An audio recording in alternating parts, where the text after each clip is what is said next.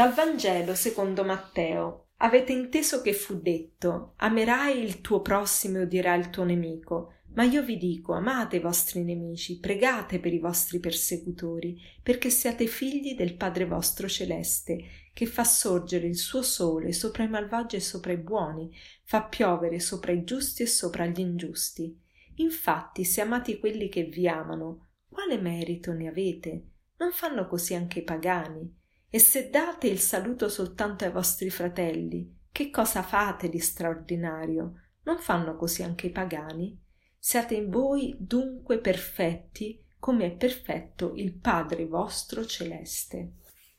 L'invito di oggi da parte di Gesù è quello di essere perfetti, ma spesso il concetto che noi abbiamo in mente di perfezione è molto lontano dal concetto di perfezione a cui siamo chiamati, perché per noi eh, la perfezione è una perfezione in termini umani, una mancanza di, di limiti, eh, un, un, un, fare tutto eh, con un certo ordine, tutto con una certa armonia, essere capaci di fare le cose bene sempre, senza errori. Ma questa non è la perfezione a cui siamo chiamati. La perfezione a cui siamo chiamati è la perfezione dell'amore. E amare non è una cosa semplice.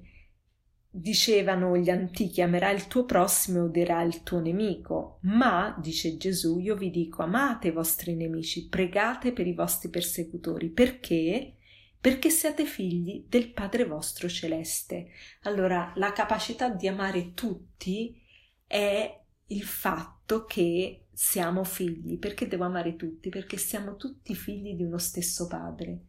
E quindi eh, abbiamo in italiano una bellissima espressione ti voglio bene, che vuol dire voglio il tuo bene. Il padre vuole bene a tutti, ama tutti, vuole il bene di tutti. Se il padre vuole il bene di tutti, io figlio non posso non volere il bene di tutti, perché andrei contro questo padre così benevolo, così buono. E quindi eh, è qui che nasce la fratellanza. Non è sempre facile amare, non è sempre facile amare soprattutto le persone che sono appunto difficili ama- da amare, proprio perché alle volte ci scontriamo per motivi di carattere o altre volte anche proprio per principi, per, per ideologie, per idee. Eh, o, oppure dissentiamo di fronte a ingiustizie che vengono fatte, eccetera. Quindi non è semplice volere il bene del nemico, ma eh, il Signore ci dà anche la forza, quindi non viene da noi questa forza. Vorrei proporvi un film che mi è stato proposto, anche se in realtà ancora non l'ho visto, ma mi hanno detto che è molto bello e si chiama Una storia vera. Ed è un film che tratta proprio della difficoltà dell'amore tra due fratelli, un fratello eh, Avil eh, che ha 72 anni e che vive nello stato di Iowa e un altro fratello Lyle che vive in un altro stato americano nel Wisconsin e questi due fratelli erano più di dieci anni che non, non, riuscivano più a rapportarsi l'uno con l'altro e quindi non parlavano più.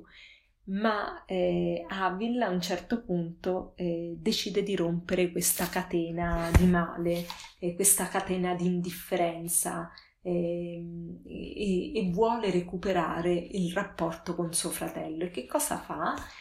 Decide di andarla a trovare, non con la macchina, non con eh, un pullman, ma addirittura con eh, un piccolo tagliaerba. Quindi fa tutto questo percorso in autostrada, nelle strade americane e, e arriva, come potete immaginare, il tipo di viaggio pieno di rischi, arriva finalmente a, a trovare suo fratello, a casa di suo fratello.